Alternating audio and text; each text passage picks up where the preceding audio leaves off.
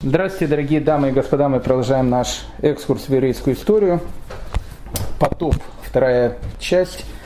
Потопом в польской историографии называется э, «Страшное восстание» под предводительством национального героя э, Украины Зиновия Богдана Михайловича Хмельницкого.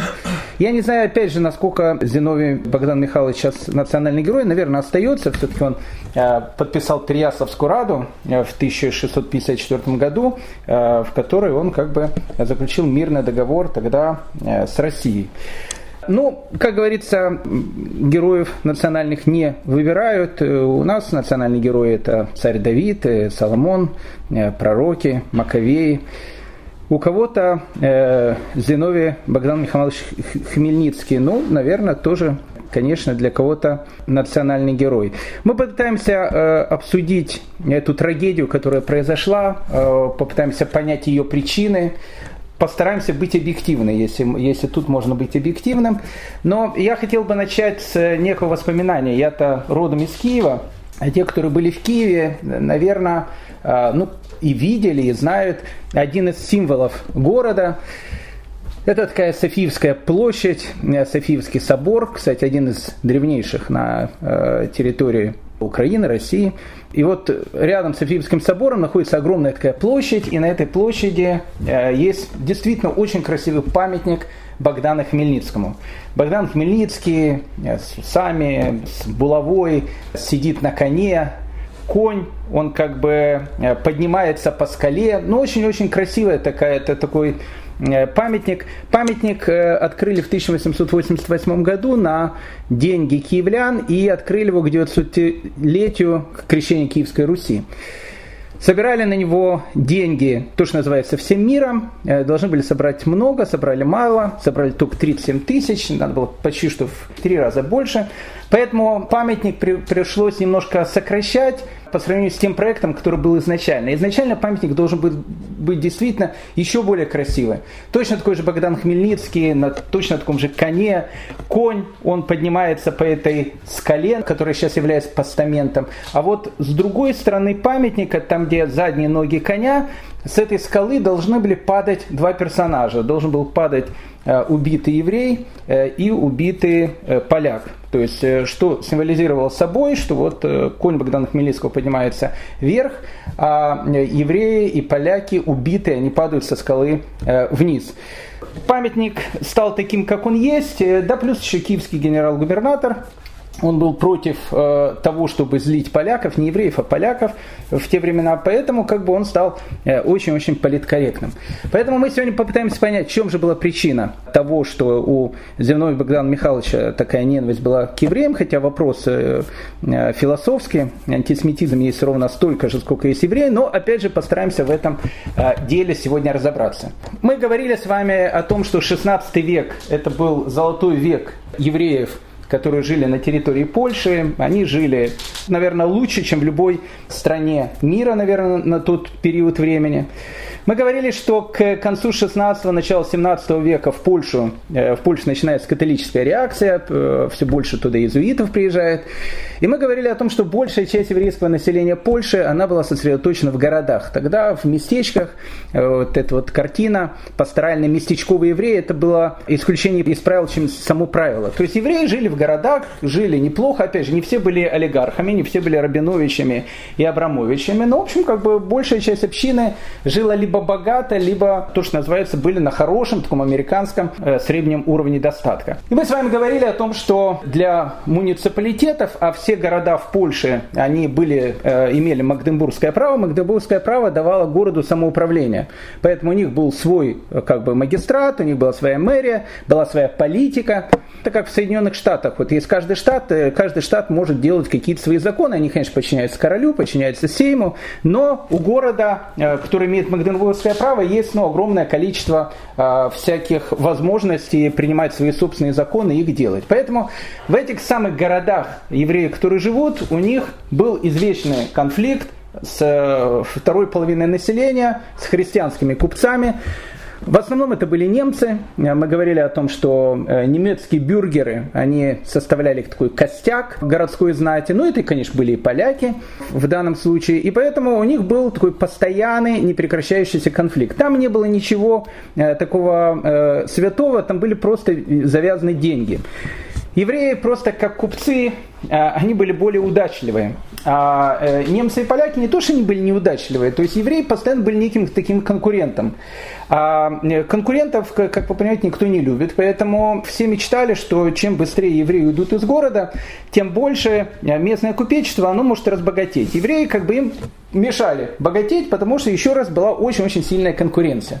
Поэтому магистраты постоянно жалуются королю на евреев, евреи постоянно жалуются королю на магистраты, и поэтому происходит постоянная такая вот э, э, взаимная перепалка. Опять же, она э, была связана не с тем, что там какой-то антисемитизм, антисемитизм был, ну, конечно, был, евреев, понятно, назвали там пархатами и так дальше. Но все это было, э, ну, как бы в пределах такого жесткого бизнеса на, на, на территории городов.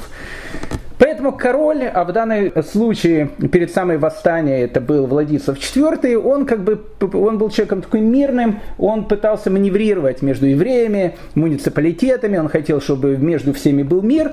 Да плюс еще король, так как он был представителем шляхты, он был главный шляхтич, шляхте-то евреи были очень нужны. Они относились к ним хорошо, потому что евреи приносили огромную прибыль. А, налоги, которые платили евреи, они были ну, совершенно огромные. Эти налоги постоянно повышались. Допустим, а, в Литве, если в конце 16 века евреи платили общий налог за всех евреев, которые там жили, 3000 злотых, это деньги немалые, то э, к 1648 году они уже платили 120 тысяч злотых. Ну, то есть э, увеличение, там, ну, не скажу, что в 100 раз, ну, в общем, практически. А, если в Короне, в Польше, евреи в конце 16 века платили 15 тысяч злотых, то к 1648 году они платили уже 80 тысяч злотых. Поэтому, ну, как бы, э, с курицей, которая несет золотые яйца, э, эту курицу надо, в общем, как бы подкармливать, и лучше ее не трогать, потому что иначе и курица сдохнет, и, в общем, золотых яиц тоже не будет. Но с другой стороны, вот это вот постоянные э, э, жалобы. Муниципалитет жалуется на евреев, опять же, евреи жалуются на, на муниципалитеты. Иногда Владислав IV пытался предпринять какие-то вещи, которые ему казались такими правильными, но вот э, в Кракове, допустим, он предпринял такой закон, э, закон такого марафонского бега. Вот, допустим, у нас есть такой э, марафонский забег, там, не знаю, в Москве, в Нью-Йорке, в каком-то городе. Там всех призывают, давайте, ребята, э, бегайте, кто э, хорошо пробежит, значит, марафонскую дистанцию, тому э, мы подарим э, в подарок э, там, телевизор или хорошую машину. И на марафонскую дистанцию кто идут? Идут любители. Любители, они начинают бегать. Но иногда на марафонскую дистанцию может приехать некий спортсмен из Кении или из другой какой-то развитой африканской страны, который всю жизнь занимается тем, что он бегает то понятно, что если он будет бегать вместе с Рабиновичем, то Рабинович ни машину, ни телевизор, понятно, не выиграет. Поэтому для того, чтобы как-то уравнять шансы, хорошо было бы этого спортсмена с Кении привязать ему руку к ноге, э, для того, чтобы он там э, бегал не так быстро, а так похрамывая бегал, тогда, может быть, уравняются шансы с Рабиновичем, и тогда, может быть, эта марафонская дистанция, она будет, э, ну, такая более, более справедливая. Поэтому Владислав IV после очередного жалобы краковского купечества на евреев, он э, издает указ. Э, опять же, хотел как лучше, но э, получилось, как, как, к сожалению, всегда получается.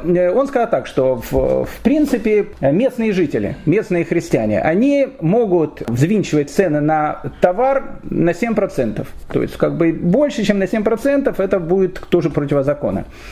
Иностранные купцы, которые приезжают в Краков, они могут взвинчивать цены на товар 5%. А евреи, которые живут в Кракове или приезжают в Краков, они могут взвинчивать цены на товар 3%. То есть что получается? Получается о том, что как будто бы вот этому самому кенийскому спортсмену завязали руку и ногу. Поэтому теперь поляки могут взвинчивать цену на 7%, евреи могут взвинчивать цену на 3%. Что вышло в результате? В результате вышло то, что э, евреи меньше получают прибыли, но их товары стоят намного дешевле. Раз их товары стоят намного дешевле, они их продают намного больше. В результате, опять же, что вышло? Владислав IV хотел как лучше, получилось, э, как всегда. Получилось о том, что евреи выигрывали теперь не на цене, а на количестве продажи э, товара, который они продавали. И вот так вот было постоянно, вот весь 16 начало 17 века э, все это происходило. Ну, и мы говорили, в 17 веке приходят иезуиты. Конечно, иезуиты это было спасение. Спасение для муниципалитетов, для темного крестьянства, которое называлось быдло. Как бы они и так были фанатично настроена. А вот, в принципе, для купечества городов это действительно было спасение, потому что иезуиты, они готовы были подыграть купечеству, потому что им э, хлебом не кормить, да, и, в общем, еврею сделать какую-то пакость. Поэтому мы с вами говорили о том, что в 17 веке в Польше начинается целая волна э, всяких кровавых наветов запозданием. В Европе она уже давно закончилась, Польша, она вот как бы запозданием начинается, как коронавирус в России. Поэтому в 1639 году произошел очень известный такой процесс. Был такой поляк, его звали Петр Юркевич. Петр Юркевич, он был э, таким вором-домушником. Обычно воровал там, наверное, по домам, а, а однажды решил, в общем, как бы э, по более по-крупному своровать, решил обворовать местный костел. Ну, в общем, он был человеком таким благочестивым, Петр Юркевич. И он как бы костел э, обворовал. Но обворовал костел, э, с одной стороны, ничего страшного, поймают четвертую, это понятно понятно.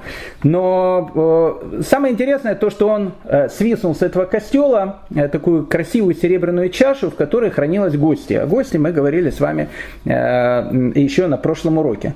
Когда его поймали, и они увидели о том, что то, что, то, что он там один сосуд, второй, третий, ладно, это можно забыть. Ну, ну почему он свистнул гостю? Юткевич начинает доказывать о том, что он понятия не имеет, может, что такое гостья. Нет, может быть, понятия имеет, но не собирался ее красть, а собирался красть сосуд, который там был.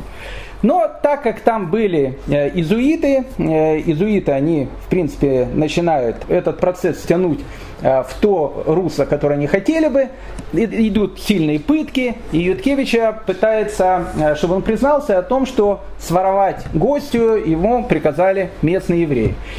Юткевич э, отказывается, ну его все сильнее и сильнее пытают. В конце концов Юркевич сказал, что ладно, все, я все сознаюсь, да, действительно, евреи мне сказали, украсть, все сознали. Фамилия еврея, который сказал. Он говорит, я вот этих жидов пархатых понятия не имею, я их с ними даже вообще не знаком. Ты должен назвать фамилию. Юркевич понимал о том, что либо его сейчас замучают, поджигая э, костром или э, на, на дыбе, и он там просто умрет, либо он должен кого-то сказать. Единственное, кого он вспомнил, он вспомнил некого еврея портного, у которого когда-то он что-то шил или что-то подшивал и так дальше. И он, в общем, как бы назвал имя этого портного. Ну, понятно, зуиты тут же за это ухватились. И тут же говорят евреям, где этот портной Рабинович. Ну, когда пошел слух о Кракове, о том, что э, назревает местный кровавый навет, понятно, что этому портному Рабиновичу сказали, что он должен побыстрее уехать с города, иначе просто для него это все плохо закончится, как обычно это все, все плохо и заканчивалось. Он куда-то уехал. Э, муниципалитет Кракова сказал, что евреи обязаны отдать этого э, еврея портного, потому что его надо пытать, он должен сказать. Он ушел. Куда ушел, понятия не имеем. Ну, в общем, как бы еврея Портнова объявили э, в Интерпол его розыск, а Юркевича за то, что он, в общем, как бы с евреями вместе решил похитить гостью, решили сжечь на центральной площади Кракова. И вот в тот момент, когда его должны были уже сжечь, он стоял уже около костра, пришел, подошел к нему местный священник, э, человек, наверное, у которого совести еще хоть капельку было, э, подошел к нему, и тот э, Юркевич ему говорит, знаете что, смотрите, я сейчас все равно умираю. Я понимаю, что евреи, там, дьяволы, там, там, Бога нашего убили и так далее. Ницше все такие. Я это все понимаю. Но не хочу я умирать с таким грехом на душе. Не хочу умирать с грехом души. Да, я вор, да, я сделал там плохие вещи. Но вот э, на евреев я наговорил. Были очень сильные пытки, я ничего не мог сделать, я на них наговорил. В общем, э, э, поэтому, поэтому евреям никто ничего не говорил. Ну, э, этот э, священник, опять же, у него была какая-то еще совесть, немножко. Э, он сказал, что нужно срочно прекратить казнь и нужно заново начать следствие. Ну, следствие заново начали, опять Юркевича начали пытать, ну, в общем, в конце концов Юркевича таки сожгли на костре. Но о том, что э, Юркевич сказал, э, что в, конце концов э, евреи вообще там в этом не участвуют, то есть он сам был вор, он сам сделал гадости и так дальше, но евреи тут ни при чем, об этом начали говорить по всему Кракову. И, конечно, и для изуитов, и для католических священников, и для конкурентов со стороны евреев это был, конечно, удар ниже определенной части тела. Ну, в общем, как бы такой красивый можно было процесс сделать, и он не получился. Ну, тут после этого иезуиты начали говорить, что на самом деле э, евреи-то виноваты, а Юркевича они просто заколдовали. Ну, в 17 веке понятие заколдовать, э, оно э, было. В Польше, кстати, в меньшей степени. В Швеции. В Швеции 17 век это все было. Вся Швеция, если бы мы поднялись бы на самолете в 17 веке, она была в огнях, красивая такая картина. Они сжигали ведьм. Весь 17 век Швеция сжигала ведьм. В Польше, в Америке, кстати, тоже ведьм сжигали в 17 веке. 17 век это вообще был веком сжигания ведьм. А в Польше как-то ведьм не очень сжигали, но вот как бы евреев э, э, иногда могли поджигать немножко. Вот Юркевичев э, не евреев в частности сожгли.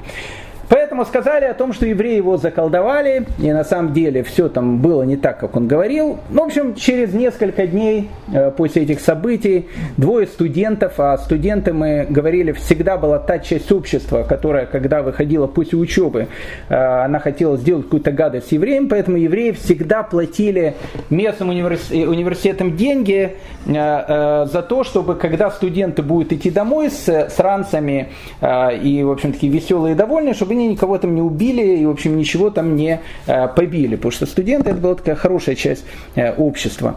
Э, в Виталии мы говорили, студенты, они обычно крали еврейских мертвых, которых везли на кладбище. Просто отбивали их, крали и потом везли в анатомический театр и, в общем, их вскрывали. Поэтому в Паду евреи платили, чтобы их еще и не били, и чтобы не крали мертвых, когда их несут на кладбище. В Польше этого не было, их евреев просто били. Так вот, двое студентов, они э, вошли в какую-то э, небольшую какую-то харчевню, в этой харчевне э, ее руководил ей какой-то еврей, вот они покушали, попили, поели, и когда им принесли счет, они сказали, что мы, в общем, бедные студенты, что с бедных студентов взять? Откуда у бедных студентов деньги? Ну, в общем, Местный этот трактирщик э, услышал это, взял, э, попросил нескольких своих этих э, охранников, они их выбросили на улицу со словами, чтобы вас тут больше никогда не было. Ну, когда их выбросили на улицу, студенты начали орать на улице, народ католический, спасите, потому что евреи нас пытаются сейчас там зарезать, убить и так дальше. В общем, начали орать, вокруг них начал тут же собираться толпа, толпу в Кракове можно было собрать довольно быстро. Евреи тут же обратились к солдатам о том, что это, слава богу, был день, э, что еще немножко начнется какой-то прогром. Пришли солдаты, и, э, в принципе, одного из или даже двух этих студентов они пристрелили, потому что они начали в солдатов кидать камни. В общем, солдаты там не церемонились. А местная полиция, она как бы стояла так или иначе на стороне закона.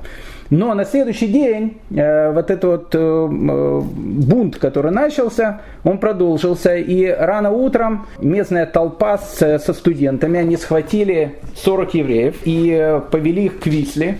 Э, для того, чтобы сказать им о том, что они должны выбрать две опции. Либо они тонут в Висле, либо они принимают э, святую католическую веру. Ну, конечно, за солдатами тоже побежали, но пока солдаты пришли, это, это разбирательство оно уже происходило, и в результате этого Семь евреев, они отказались э, принимать э, католичество, их утопили прямо в Висле. И 33 еврея, они сказали о том, что они там готовы там, принять там, христианство, и их тут же забрал протестантский священник э, с тем, чтобы их потом можно было отдать властям, чтобы они могли свободно потом обратно перейти э, в иудаизм, что, что так и было. Но вот эта вот трагедия, когда семеро евреев э, погибли в Висле, отказавшись от принятия христианства, ее этот день помнила вся краковская община в шаббат перед Шавуотом еще до войны помнили о этих несчастных семи евреев, которых утопили в Висле. В этот шаббат было не принято одевать какие-то супер праздничные одежды, было не принято петь какие-то супер радостные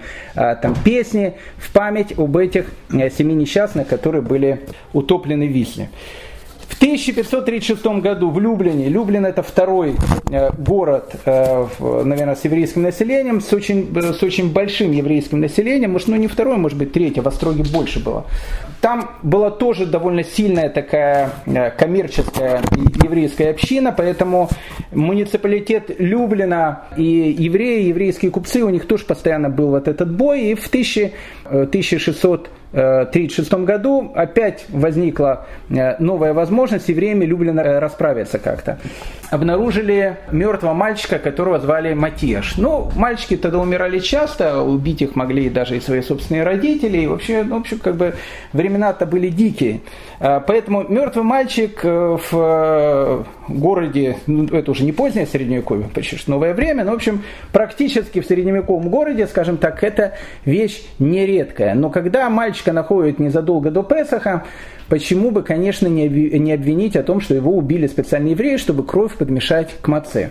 Местные католические священники решили это дело э, раздуть. Э, местная купеческая Люблинская решила местным католическим священникам деньги дать, чтобы это все красиво можно было раздуть и сделать красивый процесс. Но в Люблине ничего не получилось. Хочу обратить наше внимание о том, что в Польше со всеми ее там прибабахами, которые там были, закон он, он был. То есть просто так евреев было жечь тяжело. Э, ничего не получилось с мальчиком Матешем, э, но вот буквально там через где-то неделю после этого процесса некий э, кармелитский монах, которого звали Павел, он вдруг почувствовал себя плохо. В те времена, когда человек чувствовал себя плохо, плохо он шел к врачу. У врача, в принципе, как э, у доктора Пилюлькина в, в, в Незнайке, у них был один единственный способ лечения от коронавируса и других инфекций э, в 16 и 17 веке. Какой способ? Пустить кровь. Вообще на все вещи пускали кровь. Это был излюбленный э, такой врачебный э, прием. Поэтому, когда э, монах Павел Кармелитского монастыря пришел и сказал, что это плохо, мне хватает за сердце, а пришел он к местному лекарю, который звали Смит. Смит был не евреем, он был немцем. Но фельдшером, заместителем этого Смита был еврей, которого звали Марк, или его звали Мардыхан бен Мейер. И вот в тот момент, когда монаху Павлу э, делают э, обычную процедуру в те времена, то есть ему пускают кровь, э, монаху Павлу, видно, много крови пустили, было большое количество антител у него в крови, поэтому у него начали какие-то видения. Ему показалось, что когда ему пускает кровь, еврей Мордыхай, который стоит рядом, он как бы ухмыляется, таки ехидно, и что-то проговаривает.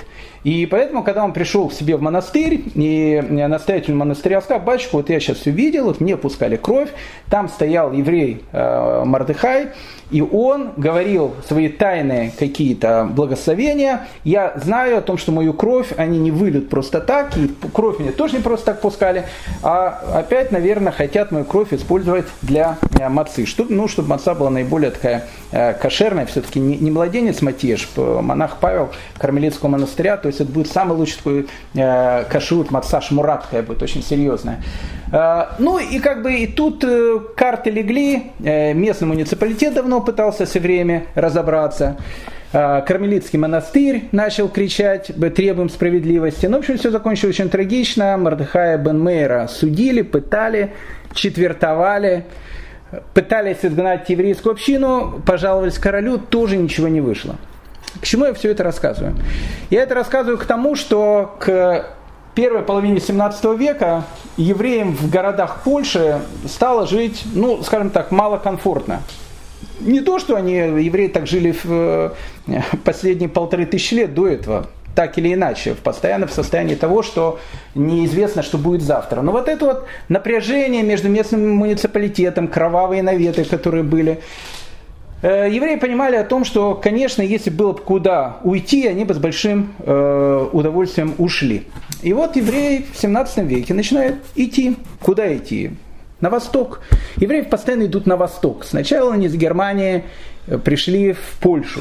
Теперь в Польше в 17 веке открывается золотая, золотая лихорадка на совершенно пустынных Э, таких территориях, они действительно были пустынными. Эти территории называли юго-восточным рубежом европейской цивилизации. И вот эти вот пустынные, дикие совершенно районы, это была территория современной э, Украины, там, где сейчас находится Подолия, э, Волынь, там, где находятся все эти легендарные местечки, откуда вышел скрипач на крыше, откуда вышел Теви Молочник, откуда вся идет вот эта вот идышевская цивилизация 19 века. Вот эти местечки, местечковые евреи, которые там жили.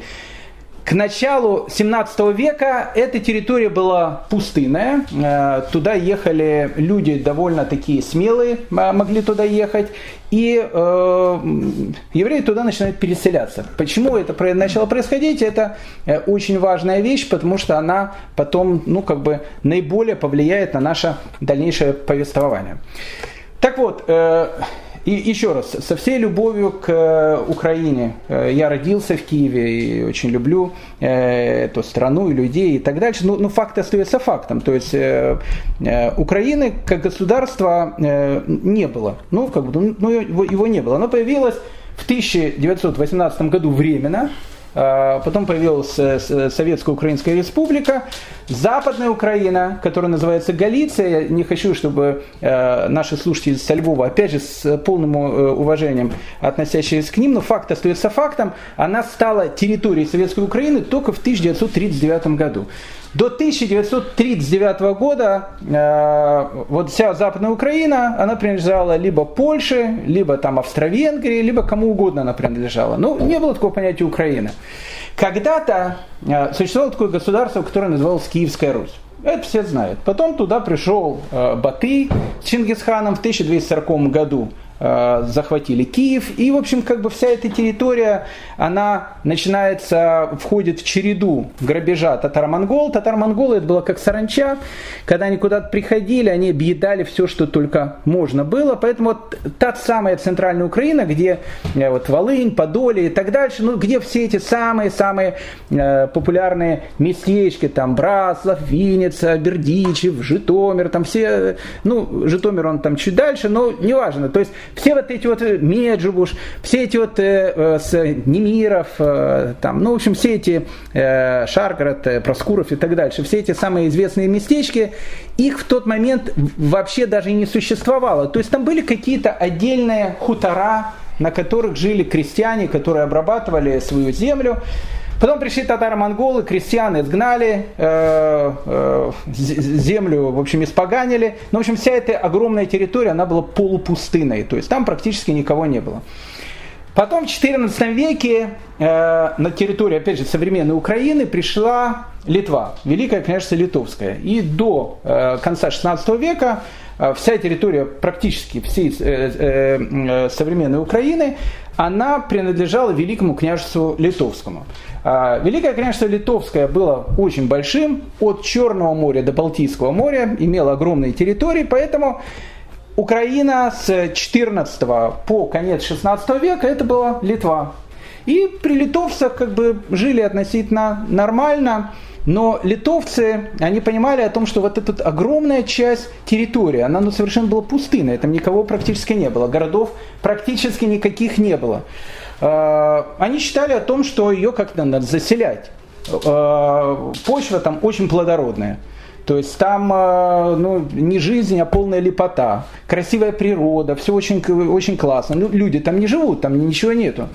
Почему, опять же, там еще не живут люди, и почему там ничего нету? Потому что в 16, в 15, 16, 17 веке вся вот эта территория, она постоянно была под грабежом э, татар, которые жили в Крыму. Татары из Крыма это вообще совершенно потрясающая вещь. Они, нужно сказать, два-три слова, потому что они тоже будут героями нашего дальнейшего повествования.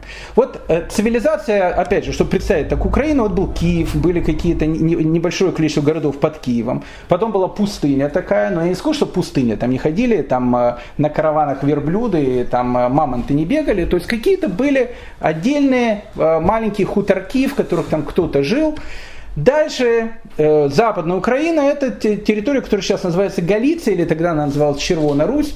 Э, не надо говорить, это, конечно, на Западной Украине, Червона Русь. Э, но так она называлась, Червона, Червона Русь. Э, вот эта вот Червона Русь, то есть это Галиция, которая была, она вообще была частью Польши. То есть вообще как бы считали, что это как бы Польша и все.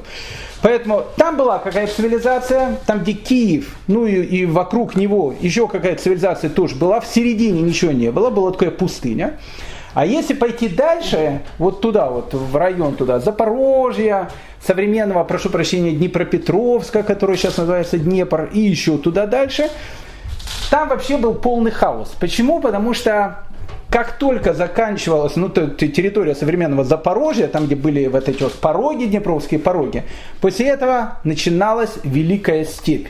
И эта Великая степь, она тянулась до самого курортного Крыма, и вот эта вот великая степь, которая была, там не жили люди, там не было ни городов, ни поселений, ничего. И вообще эта территория была, ну, вообще никто не знал, где проходит граница. То есть формально там где-то должна была проходить граница Литвы, потом Польши и Крымского ханства. Где проходила граница в Великой степи, понятия никто не имел. Потому что она была такая огромная, эта Великая степь, такая э, неизученная, и любой нормальный человек в Великую степь, понятно, э, не ходил, потому что там, конечно, э, царствовали местные татары, э, татары, э, крымские татары из э, вот этого тата, татарского крымского ханства, которые возглавляли такие ханы по фамилии Гиреи. Так вот, э, у э, татар в Крыму у них было э, два источника пропитания.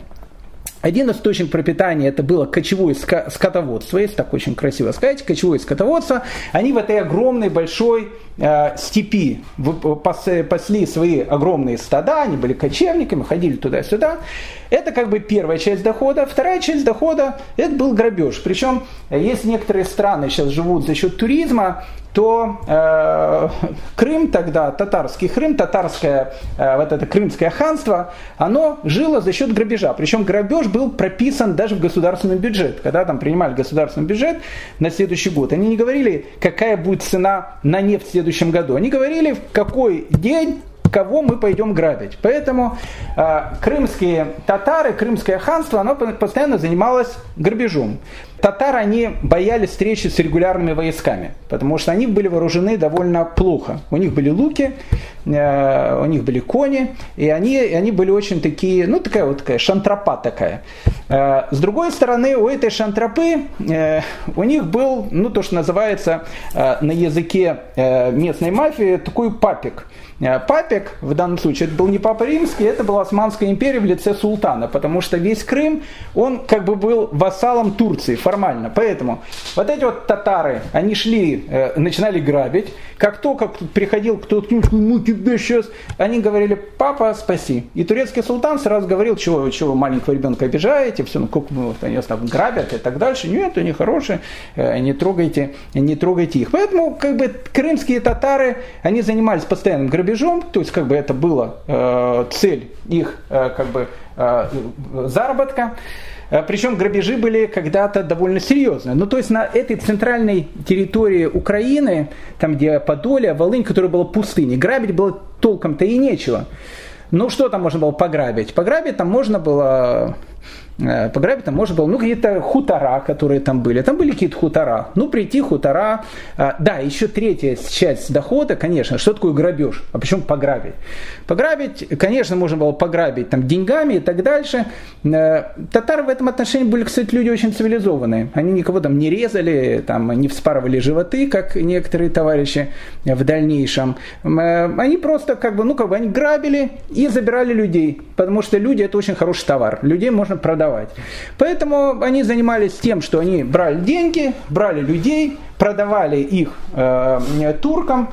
Э, турки, конечно, с большим удовольствием брали. И, и эти товарищи, потом, которых брали, они начинали работать на галерах. Галера на турецком языке называется каторга.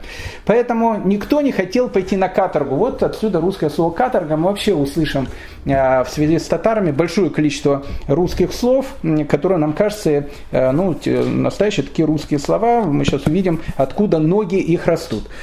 Так вот, я вам хочу сказать, что иногда татарские набеги были настолько серьезные, что в 1571 году они ни много ни мало дошли с Крыма до Москвы. Э, Причем пришли сюда с довольно э, большими войсками, возглавлял их Дивлет Гирейт, ну, местный хан, они окружили Москву, сожгли всю Москву, э, выжили только те, кто спрятались за кремлевскими стенами. Иван Грозный убежал из Москвы, вот а не было, кстати, погибло 120 тысяч человек, гигантское количество. Э, трупов э, негде было хоронить, поэтому москвичи, они сначала их начали бросать в Москву-реку, а потом, когда Иван Грозный, ему там сообщили о всех этих вещах, я сказал, что труп разлагается на улицах, прошу прощения, он сказал, что место, где хоронить нет, всех выбрасывать в реку. И Москва-река, она стала э, на долгое время э, таким плавучим кладбищем, потому что сбросили гигантское количество э, мертвых людей. Просто чтобы было понятно, грабеж на Россию у Девлет-Гирея в 1571 году, он отсюда вывез 60 тысяч русских пленных. Ну, гигантское количество. 60 тысяч человек он вывез и, в общем, как бы потом занимался гешефтом, продажей и так дальше.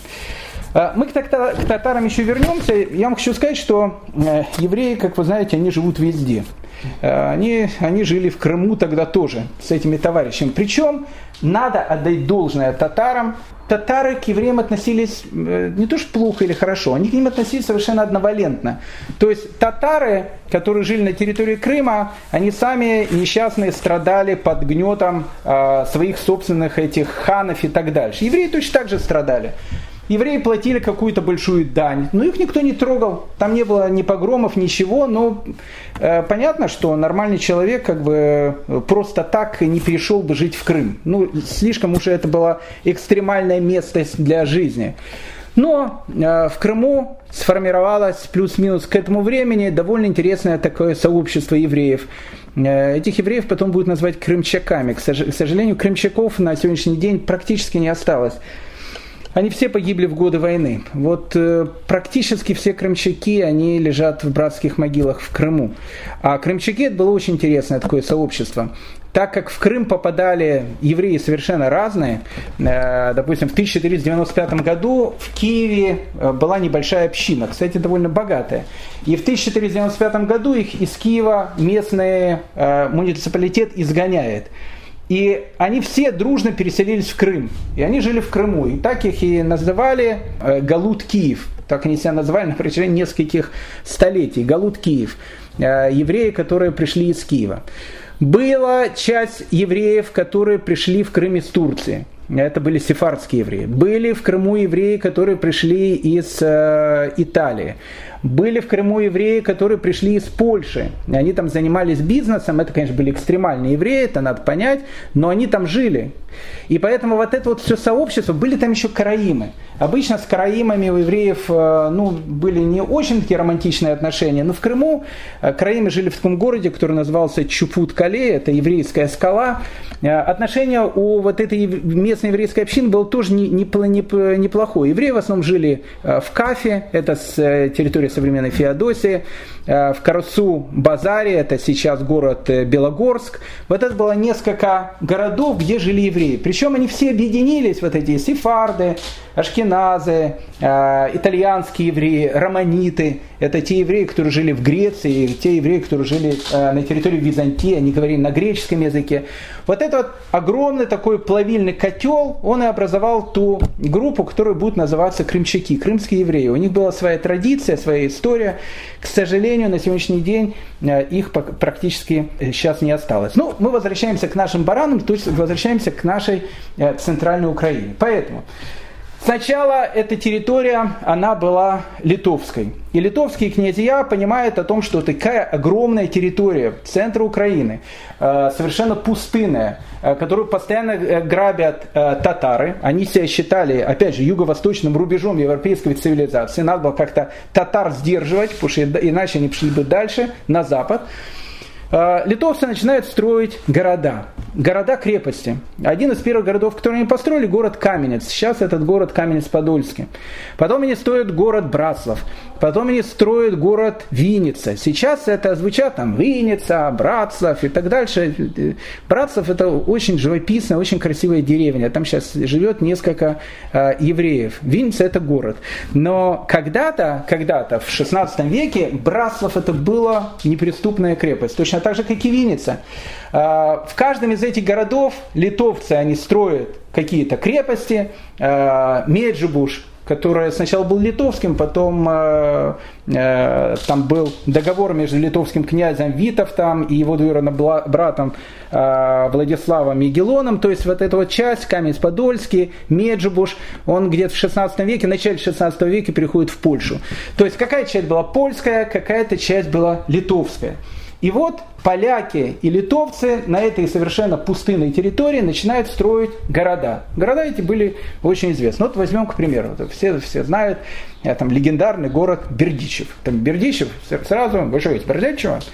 Так вот, э, Бердичев, Бердичев чтобы, чтобы понять, когда его, его построили в 16 веке. Ну, там было какое-то поселение, но это был не Бердичев. Бердичев очень живописное, кстати, место. Очень живописное место. Там в свое время был э, известный французский писатель Бальзак, между прочим. Э, это одна из достопримечательностей Бердичева. Так вот, когда вы приедете в Бердичев, Кроме того, что там э, ну, была легендарная еврейская община, но это уже был конец 18 начало 19 века, э, которую возглавлял Рави Левийский из Бердичева, легендарный. Один из главных туристических объектов современного Бердичева – это огромная, огромный кармелитский монастырь. Такое впечатление, что попадаешь в Париж. То есть ты приезжаешь в Бердичев, и такое впечатление, где там, в Париже или в Лондоне, но в Лондоне таких нету. Такое парижская, Италия, такое, в общем, просто такое, ну не знаю, там, э, собор Святого Петра в Риме, Ватикане. Огромное такое э, здание, чисто такое европейское, кармелитский монастырь. Когда-то рядом с этим кармелитским монастырем там была большая крепость.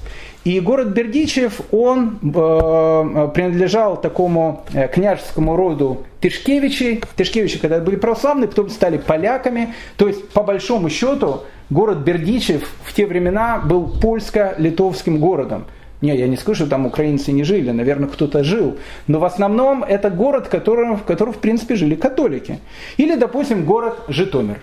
Люблю очень этот город, потому что оттуда э, родом мой тесть. Он родился в Житомире. Так что просто было понятно, в конце 18 века э, там провели перепись населения. В городе Житомире было три католических костела, две православных церкви и две синагоги. К чему это говорится? Что даже к концу 18 века большая часть населения города Житомира это были католики. В основном это были там поляки, не скажу, литовцы. Литовцы это понятие было очень-очень такое, э, в общем, смазанное. То есть там жили вот эти вот все товарищи. Поэтому в 15-16 веке вот эта вот территория Центральной Украины, она начинает постепенно э, заселяться. Ну, заселялась очень медленно. Ну и, конечно же, основной такой всплеск, э, когда действительно она начала по полной катушке заселяться, произошел после 1569 года. В 1569 году э, произошла легендарная вот эта вот Люблинская уния, когда Великое княжество Литовское и Польша объединились э, в единое государство Речь Посполитая, или как мне э, кто-то написал, Равгдаль, надо говорить Речь Посполита. Не знаю, я учил Речь Посполита. Может быть, Речь Посполита, Речь Посполита, кому как, кому как удобно называть. То есть она стала вот этим единым государством Речь Посполитой, общественная собственность. Так вот, когда она стала единой территорией Речь Посполитой, тогда вот уже польское правительство, Сейм и так дальше, местные магнаты, которые там жили, они вдруг сказали, ничего себе там, у нас на наших территориях, где-то там на диких территориях, Украина еще это не называлась, там вот далеко на, на самой нашей окраине наших огромных там э, э просторов есть гигантская территория, совершенно гигантская территория, плодороднейшая, красивейшая, и там практически ничего нет, нет ни городов, ничего. И начинают строить города. И эти города начинают расти как грибы. И в этих городах, которые начинают расти как грибы, так как они были уже за стенами, да, татары приходили.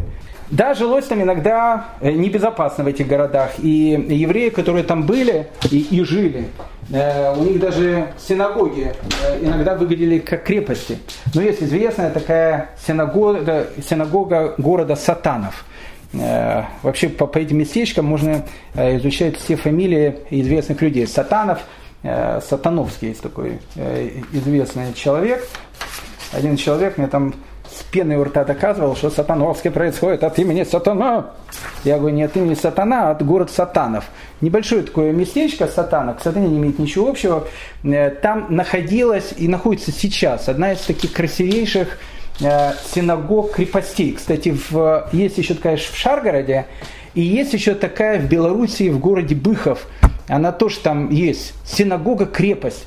Э, в этой синагоге там хранилось оружие, Э, толщина стен в этой синагоге могло доходить там, до полутора-двух метров. То есть ну, как бы это была маленькая крепость, в которой были евреи. В тот момент, когда нападали татары, а татары, они даже в те времена э, иногда туда все-таки захаживали, то оборонялись абсолютно все. Поэтому несколько раз в году местное общество по защите там, городов, оно проводило инструктаж, военный инструктаж – Э, с еврейской общиной, точно так же, как со всеми остальными, что если вдруг завтра война, если, не дай бог, нападут на нас татары, э, как нам нужно вместе обороняться. Кстати, э, одно из таких вот вещей, оно и послужило известнейшим респонсом, известнейшим ответом Раби Мейра Маарама, который описывает ну, типичную ситуацию, которая произошла в одном из таких городков, чтобы было просто понятно, как люди жили. Был задан вопрос, потом Маарам дает ответ – Пишет Маарам, что был такой неудачливый, больной, испытывающий трудности и страдал, страдающий от эпилепсии, еврей. Ну, такой неудачный, больной, испытывающий трудности, страдающий от эпилепсии, на латыни такого человека, в принципе, называют э, таким шлемазалом. Э, жил он со, со множеством детей в, в маленькой деревне, будучи там единственным евреем. То есть какой-то небольшой городок, который был вот в Подоле. Это случилось в то время, когда на Волыне происходили волнения, вызванные вторжением татар. В тот момент по велению генерала и его офицеров каждый человек должен был быть готов со своим оружием принять участие в битве и бороться с мародерами. То есть э, местные, значит, как бы военные части, которые там находились, в частности польские, они все готовили, что у каждого дома должен быть ружье, дробовик такой, если приходит татар, в общем, отстреливаться. Однажды случилось, что этот человек пристреливал свое оружие, как обычно делают мушкетеры. Вот вот, вот еврейский мушкетер. Он стрелял через окно своего дома в мишень, прикрепленную к забору во дворе. Но тут с улицы во двор вошел человек. Причем вошел не еврей, потому что он единственный был еврей. Единственный парень на деревне. Но тут с улицы во двор вошел человек и захотел войти в дом. Подошел к месту этой стрельбы и по несчастью был убит, хотя его не видели и уж, конечно, в него не целились. Ибо стрелявший никогда не видел этого человека, как выяснилось впоследствии, благодаря показаниям свидетелей на суде.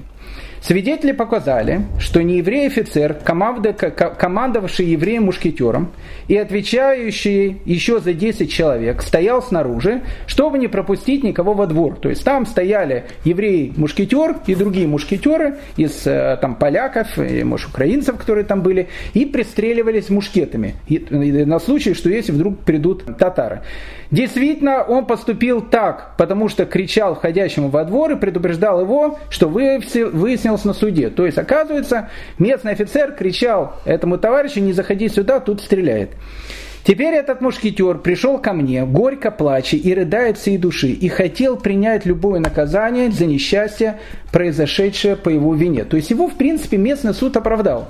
То есть он ему сказал, что ну ничего страшного, там, ну, на войне как на войне. То есть его предупреждали, другого шламазала он вошел, ты его пристрелил, может жить спокойно. Но еврей не может жить спокойно, он убил человека. Поэтому он приходит к Рав Мейру из Люблина, и он задает ему э, этот вопрос, что нужно делать. Надо сказать, что у Рафмейра из Люблина была репутация снисходительного человека, то есть он всегда давал такие мягкие постановления. И Раби Мейер предписал э, вдобавок э, к, к аскезам в течение целого года поститься три дня в неделю – не употреблять алкоголя и праздничной еды, забыть о подушках и о чистой одежде, и постановил следующее. Сначала явиться в святую общину Острога, там большая община, и лечь на пороге синагоги. когда все, все уйдут, а потом подвергнутся бичеванию и покаяться в своих грехах. То есть сначала он должен прийти во строк, лечь на порог синагоги, через него все будут переступать, а потом ему дадут символических там 39 ударов такой а, как бы символической плеточкой, плеточка символическая, еще раз, а, и он будет каяться в своих грехах. Затем пойти в святую общину Винницы, затем в святую общину Заславля, затем в святую общину Астрополя, затем в святую общину Синявы. И в конце в святую общину Константинова. И поступает там так, как сказано выше на протяжении года. Вот это несчастный еврей Шлемазал, из которого хотели сделать мушкетера, э, который нечаянно во время стрельбы убил человека, вот он год должен был так раскаяться в своих грехах. Поэтому еще раз, жизнь, конечно, там в конце 16 начале 17 века была э, такая нелепота. Конечно, это был Техас. Понятно? Надо было понять о том, что в Техасе тебе придется общаться либо с местными э, этими ковбоями, либо с местными индейцами. Но так как, э, в принципе, ну, это была новая территория, новые города, евреев туда зазывали, причем э, давали им огромное количество там и прав, и огромное количество привилегий.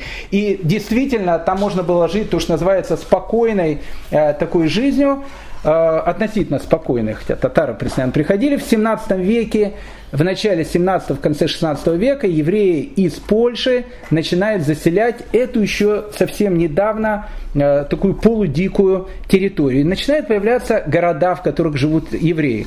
Все эти города, конечно же, они нам всем известны.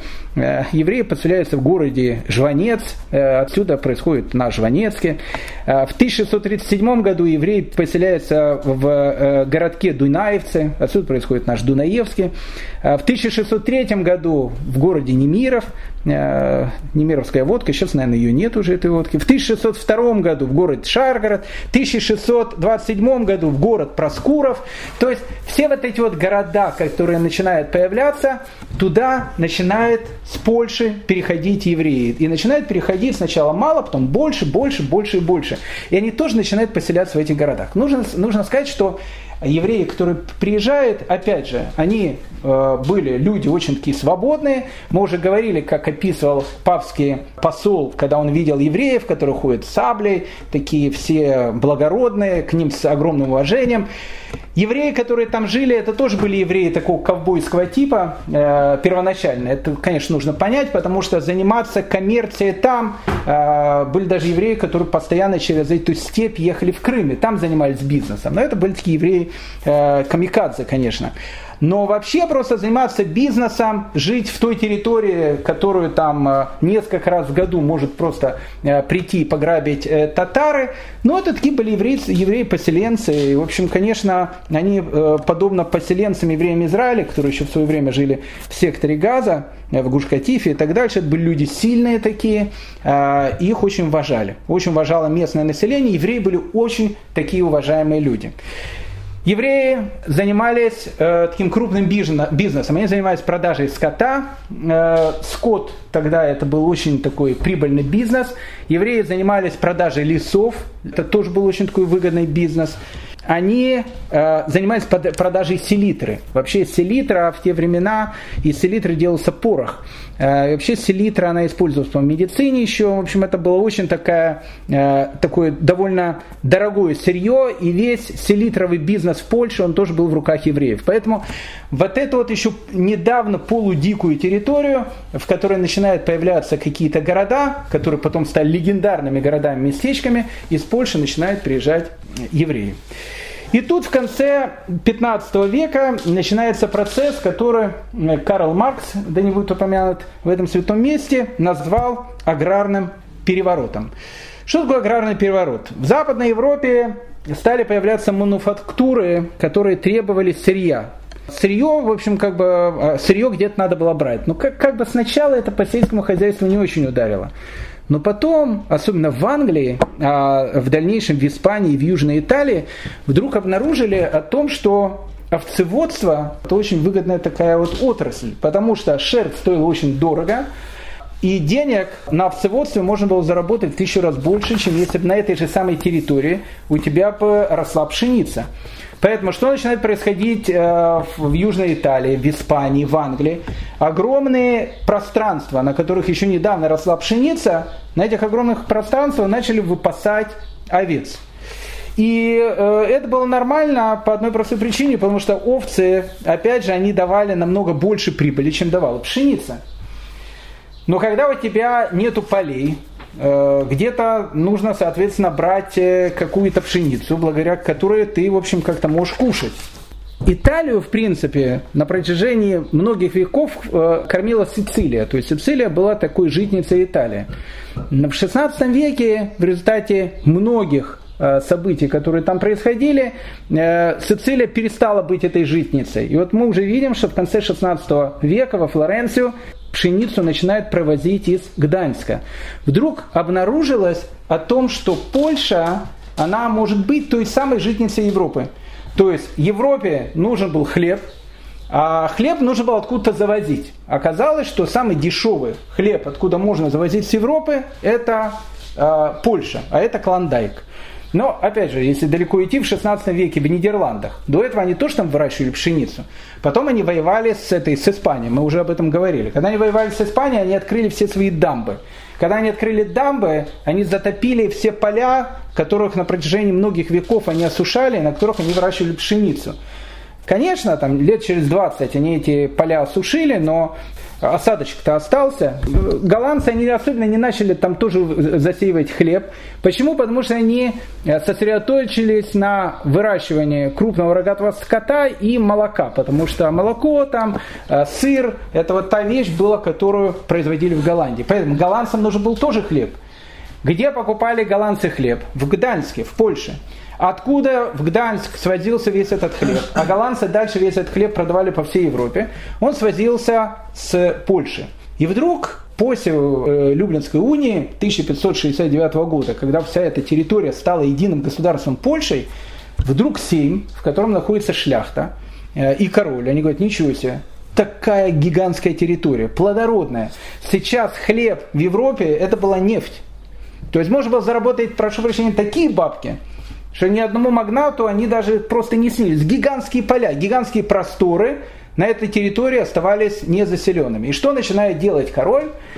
Король начинает эти гигантские просторы раздавать шляхте. Ну вот какой-то шляхте сделал что-то хорошее, а хоп, ему дали там, э, там 150 квадратных километров. Где-то там на Украине. Еще одному дали, еще одному дали. И эти вот магнаты, они через какое-то небольшое количество времени, вся вот эта огромная территория, она стала принадлежать тем или другим магнатам.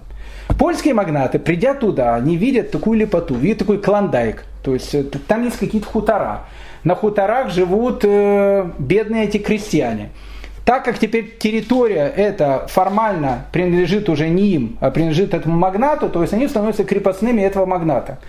А магнаты, они по большому счету понимают о том, что денег нужно, а жили они, то магнаты, то, что называется, на очень хорошую такую э, широкую ногу, поэтому э, и в основном не, не жили там, они жили где-то в Кракове, Варшаве, там далеко. Но это был Клондайк, это была нефтяная, нефтяная э, такая залежь. В общем, там можно было делать все, что угодно. Поэтому, но ну, эту территорию как-то надо было, э, как-то нужно было заселять и так дальше. Поэтому э, магнат там не живет. Там есть хутора, которые работают. Сначала первое время к этим бедным крепостным, которые там жили всегда полувольно на этих хуторах, отношение было относительно нормально. Кстати, при, при литовцев, когда были литовцы, вот эти вот хутора, эти поселения несчастные, на которых жили, опять же, украинцы те же самые, они, конечно, страдали от татар, конечно, все это было, но как бы они жили относительно вольно.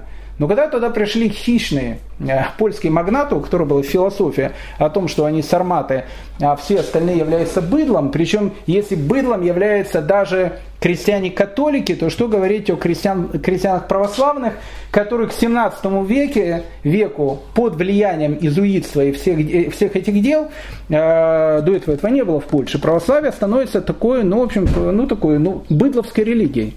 Ну, не в смысле того, я прошу прощения, не оскорбление. Быдлом назывались простые люди. То есть, настоящий крутой парень, он не может быть православным. Потому что все православные, которые были, они уже стали католиками. Практически.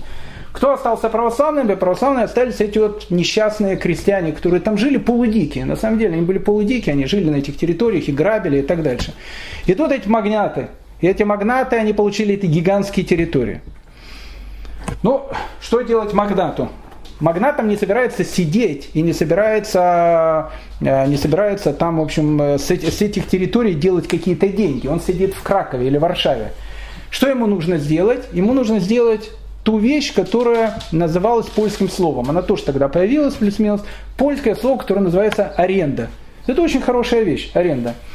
Что такое аренда? Вот есть у магната гигантская территория. Он берет некого человека, которому он на год арендует эту территорию. На год арендует территорию. Территория, еще раз, э, могла быть совершенно огромная, могла стоить гигантских совершенно денег. А, была одна из аренд, которая стоила 9 тысяч злотых. Но, чтобы понять, в конце 16 века то есть все налоги, которые платили евреи Литвы, был тогда 3 тысячи злотых. А вся эта территория, она стоила 9 тысяч злотых. То есть человек брал в аренду территорию, он сразу магнату платил гигантские деньги, 9 тысяч злотых, а дальше он с этой землей на протяжении года делает все, что угодно. Ну, как бы это уж твоя ответственность. То есть э, ты можешь заработать меньше, ты можешь заработать больше, все, что ты заработаешь, это все твое. Ты мне должен дать эти деньги. Кого брать арендаторами? Своих местных не хотели брать арендаторами.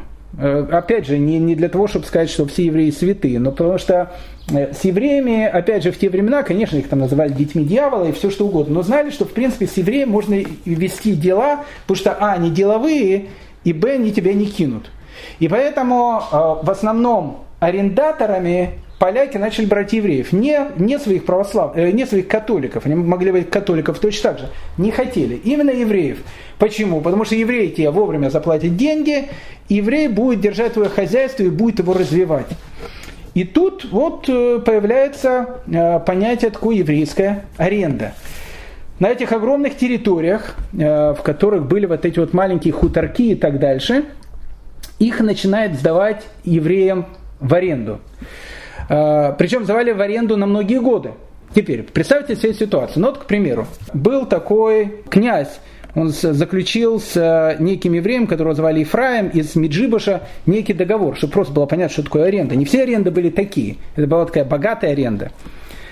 Что она включала? Выписка из документа. Включая старый новый город Крежемец, Новый Сбараш и Кольцес со всеми поселениями, принадлежащими к этим имениям вместе с благородными боярами, горожанами и крепостными крестьянами этих городов и деревень все, все их долги, обязательства и привилегии с арендами, тавернами, сборами, прудами, мельницами и их доходами, с различными десятинами, уплачиваемыми боярами, горожанами и крепостными этих земель, вместе со всеми их доходами господину Николаю Воронцовичу и Ефраиму, еврея из Меджибуша, за плату в 9 тысяч золотых польских деньгами сроком на 3 года. То есть, что мы видим?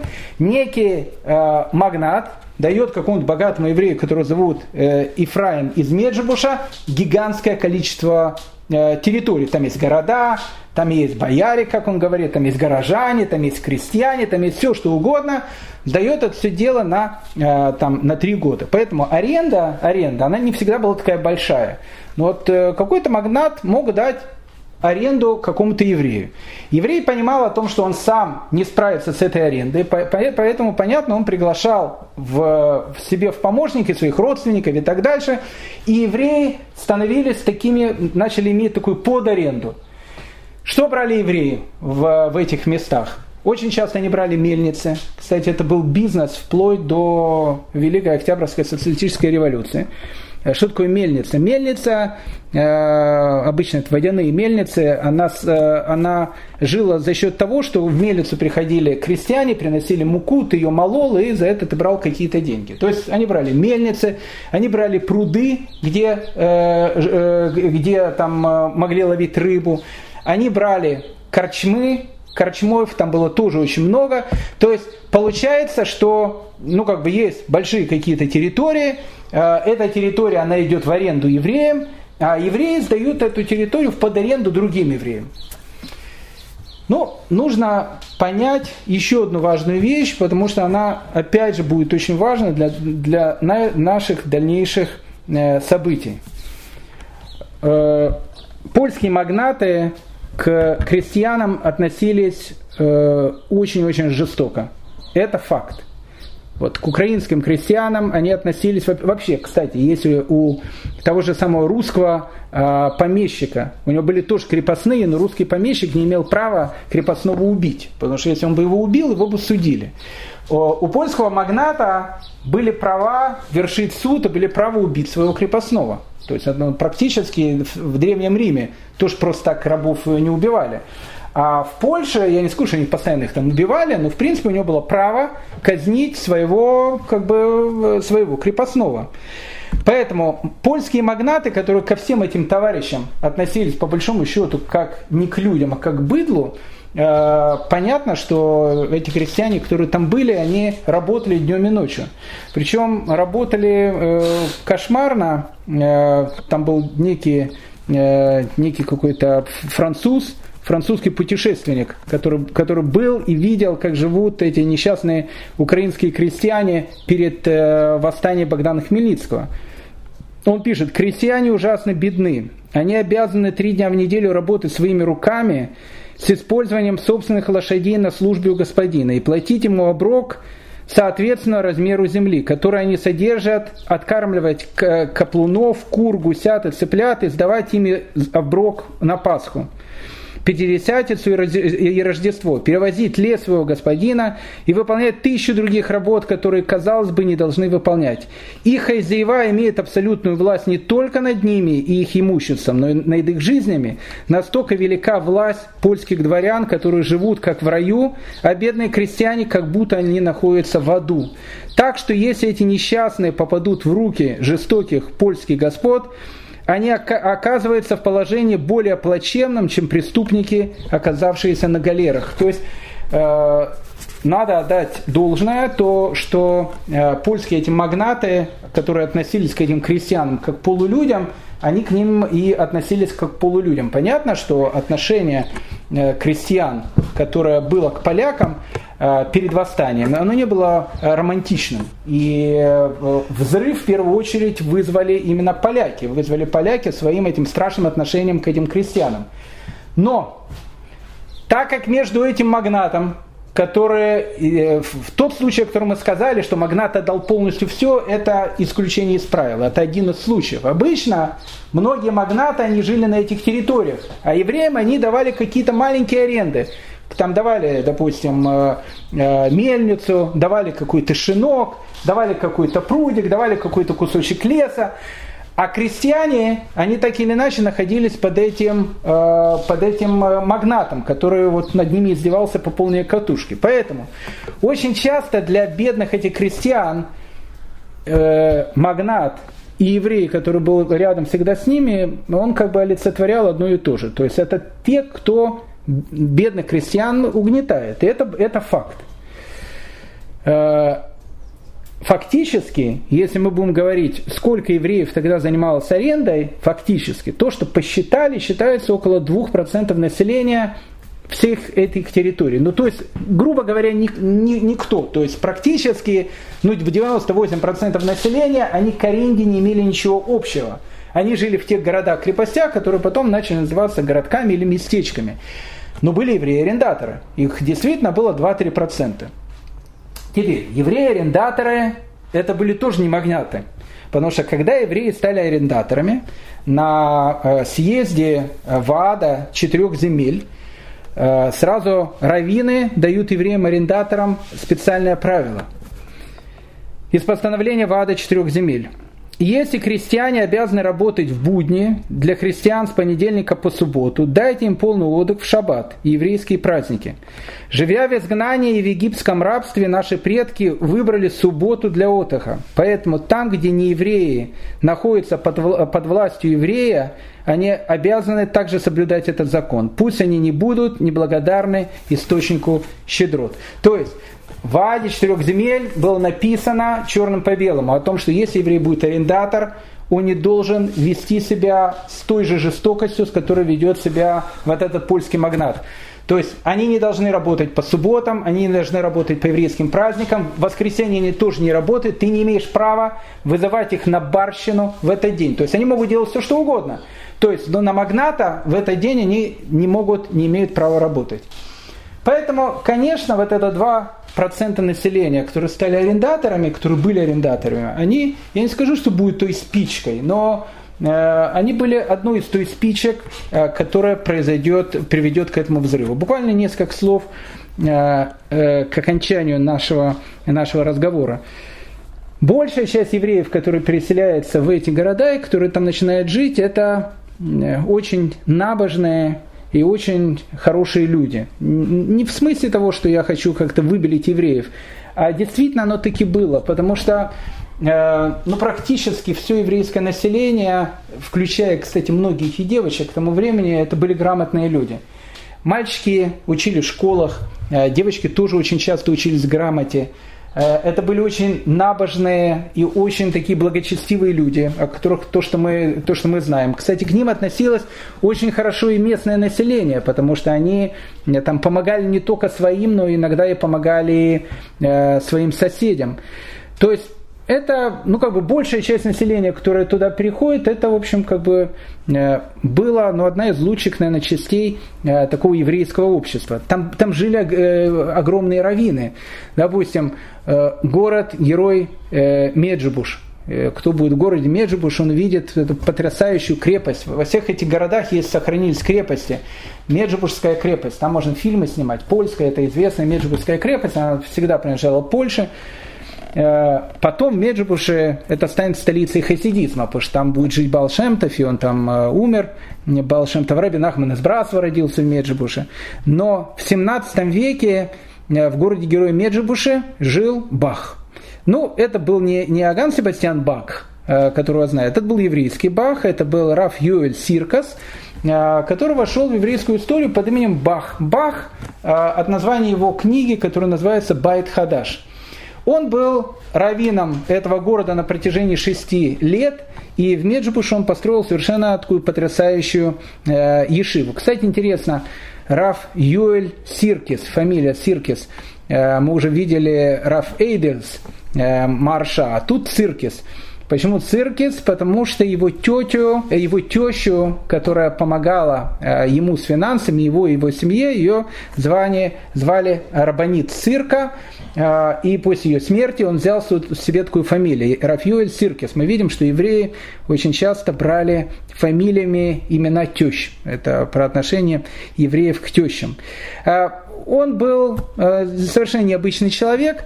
Э, о нем, кстати, говорят о Бахе, что это был редчайший случай в истории, когда это была новая душа. Кстати, не хочу, не хочу влазить в, эту, э, в, эту, в эти вещи. Все души, которые так или иначе живут сейчас, это все-таки секонд-хенды. То есть они уже когда-то были, возвращаются обратно и так дальше.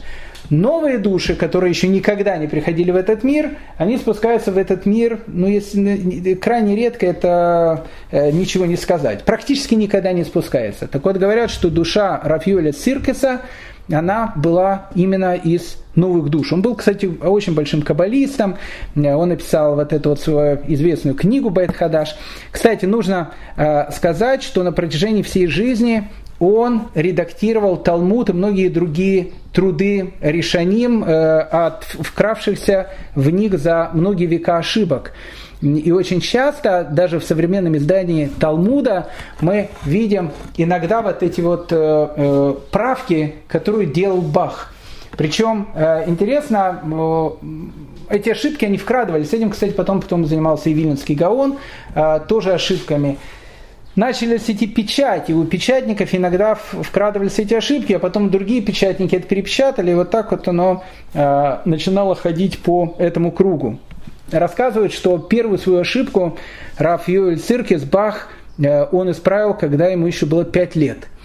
И когда ему было 5 лет, он был таким гениальным ребенком, он учился у своего Рэбе, и Рэбе ему э, цитировал посуки Сторы из книги Шмот и комментарии Раши.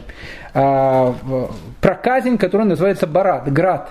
И в Торе написано, на этот раз я пошлю все кары мои в сердце твое и на слуг твоих и на народ твой, чтобы узнал ты, что не подобного мне на всей земле, вот я пошлю завтра в это же время град. Пишет Раши, комментарий, из слов все кары мои, мы учим, что казнь первенцев равносильно всем казням вместе взятым.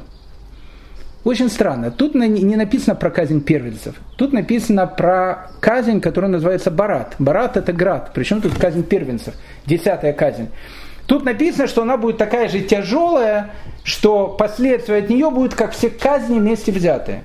И Раши пишет, Раши пишет, подобно вот казни первенцев. Почему тут казнь первенцев, когда тут говорится о граде? Этот вопрос маленький э, Юэль Циркис задает самому Рэбе. Он говорит, Рэбе, а при чем тут вообще э, казнь первенцев, когда тут идет речь о граде? И Рэбе ничего не мог ответить. Он сказал, ну, Раши так написал, непонятно. И тогда маленький Рав Юэль Циркис предположил. Дело в том, что э, מכת э, ברד или מכת בכורות, מכת ברד это מכת ברד это казнь градом, מכת בכורות казнь первенцев. Оно пишется у Раши в сокращении, там написано буква Мем и буква, и буква Бет.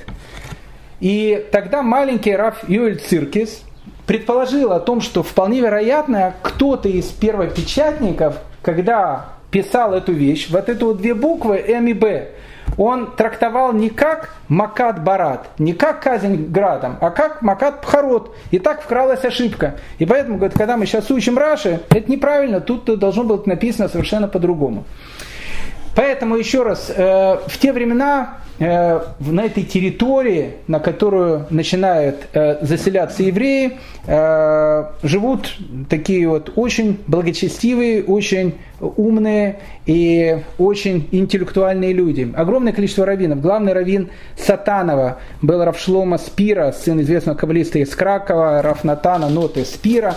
Ну, в общем, этих раввинов можно перечислять, перечислять многими-многими часами. Итак, к середине 17 века вот эта вот средняя часть Украины, то, что называется Волынь, то, что называется Подоле, она становится все более и более заселенной. К середине 17 века там уже есть около 100 городов, э, таких городов-крепостей, и туда начинает приезжать большое и большое количество евреев. И тут мы уже практически подходим к началу этого взрыва. Э, мы уже видели э, о том, кто может послужить э, первой спичкой э, евреи-арендаторы, мы к ним еще раз вернемся. Опять же, не надо евреев-арендаторов э, говорить о том, что они были такими жестокими и так дальше. Евреи-арендаторы, как мы видели, э, они хорошо относились к тем крестьянам, которые были. Но евреи-арендаторы это была пешка, это была маленькая шестеренка в огромной этой механизме, над которой стоял этот польский магнат. Поэтому, конечно, э, для крестьянина, э, который мало что знал, был человек совершенно безграмотный и дикий, что еврей, что магнат, это было все, в принципе, одно и то же.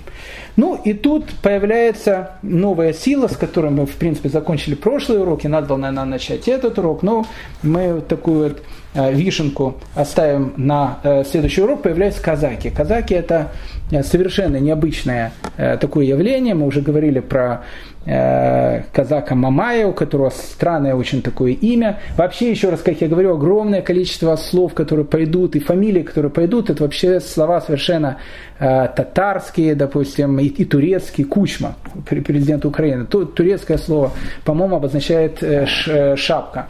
Ну, в общем, как бы много, много э, будет связано с татарами и с турками и так дальше, с тюрками и оно какое-то имеет, будет отношение иметь к казакам, а казаки это будет движущая сила той трагедии, которая сейчас произойдет. Страшной трагедии, резни э, времен Богдана Хмельницкого. Но об этом мы уже тогда поговорим в следующей серии.